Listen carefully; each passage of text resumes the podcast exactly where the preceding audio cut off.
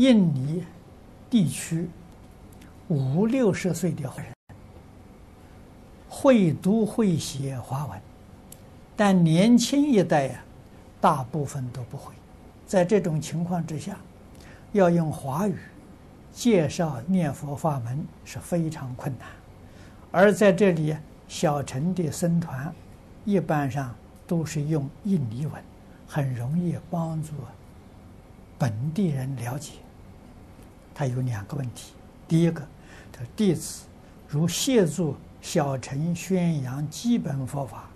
以便初学能吸收正确法门，这样做是不是离开了专修的本质？这个可以做，啊，先戒引，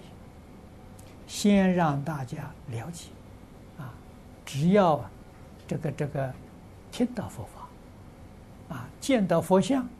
所谓一粒而根，永为道种，啊，他这一生不成就啊，他跟佛结了缘，啊，将来这个缘成熟呢，他一定会入佛门，啊，所以这是好事情。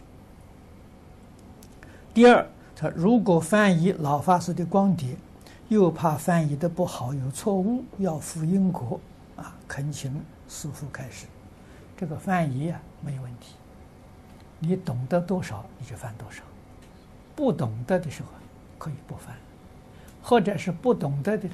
多请教别人。啊，印尼懂华文的学佛的人也不少，啊，请别人帮助，啊，你修翻完之后啊，请别人给你修改，啊，甚至于多请几个人，你回来比较，